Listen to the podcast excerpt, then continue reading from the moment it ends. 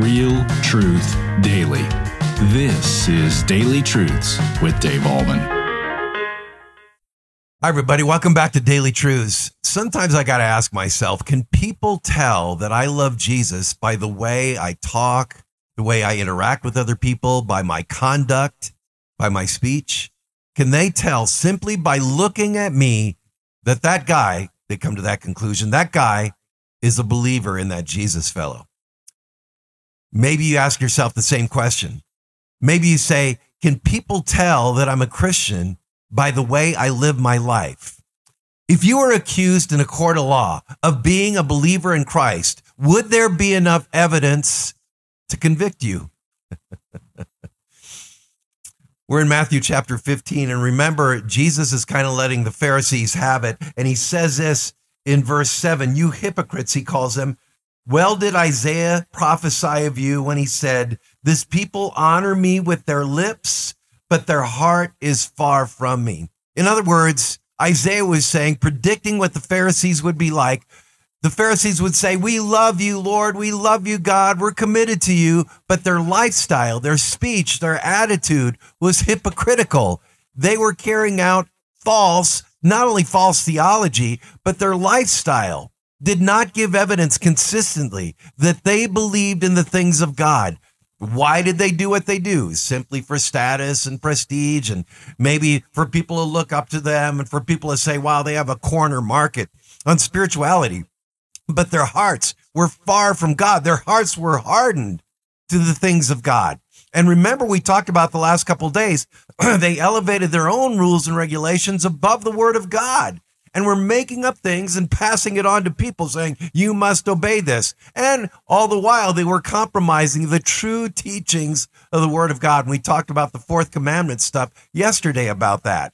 So, again, I come back to the question can people tell you're a believer in Jesus by the way you live? St. Paul said, because in the early church, they didn't have the New Testament to help believers formulate your life according to the standard of God's word. And so they needed an example, someone who could show them what it meant to be a follower of Jesus in the early church. And you know what St. Paul said? Follow my example as I follow the example of Christ. In other words, he was saying, if you want to know what a Christian looks like, look at me. Whew. My friend, can you say the same thing? Can you say to people around you, if you want to know how a Christian ought to live, look at me? I've got to say, I can't say that consistently. And undoubtedly, neither can you.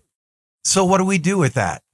We look at our life, the way we interact with other people, the decisions we make, the speech that comes out of our mouth, the thoughts that we have, the actions that we carry out. We look at that and we say, man, oh man, sometimes I'm not a very good witness for the Lord Jesus Christ. My lifestyle doesn't give consistent evidence that I belong to Jesus. So what do we do with that?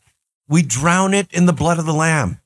We go back to the cross of Calvary. We confess our sin. We're absolved for the sake of Jesus. Jesus died for sin and Jesus died for sinners. And God declares us not guilty when we confess our sins before Him God declares us not guilty for the sake of Jesus, who lived for us, who died on a cross for us, who rose again from the dead for us. And then when we confess our sins and we put our faith, reaffirm our faith in Jesus, we're given a rich and powerful measure of the Holy Spirit so that we amend our sinful life and we walk in his ways. Are we going to do that consistently?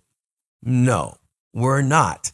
Sometimes we're going to fall. Sometimes we're going to fail. Sometimes our life may not give powerful evidence that we belong to Jesus, but we go back to the wellspring of God's love once again, are renewed and refreshed by the forgiveness of sins, and then we turn around, amend our sinful life, and say, Lord Jesus, let my life give powerful evidence that I belong to you. Let me be a light shining on a hill. Let me be salt to the earth and light to the world. And Holy Spirit, empower me to do just that.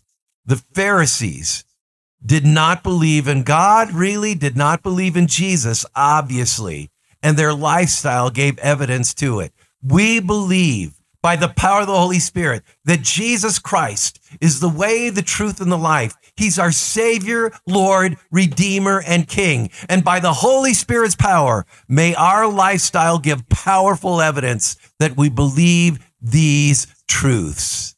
And that is today's daily truth. Have a great day in Jesus Christ.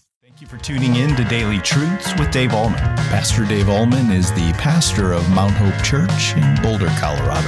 If this ministry is blessing you, please consider supporting us by sharing this channel with a friend. You can also like, comment, subscribe, or leave a review. This helps us tremendously. Come back tomorrow for your next Daily Truth.